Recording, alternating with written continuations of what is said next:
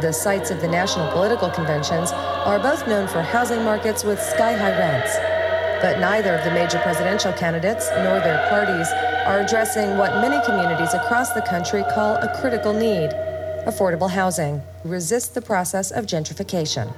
I do welcome the diversity, but I have a lot of concern about what's happening there because the original people will not be able to live, but there will be very few black people who will be able to afford to live there. The Ellington apartment building Reverend Sandra Butler Truesdale refers to is one example of what many see as displacement, but others consider urban development.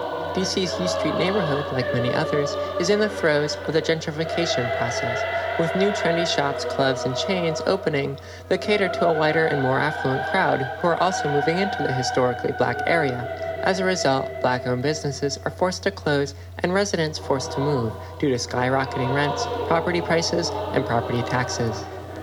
Homeowners and small businesses are working together to resist the process of gentrification.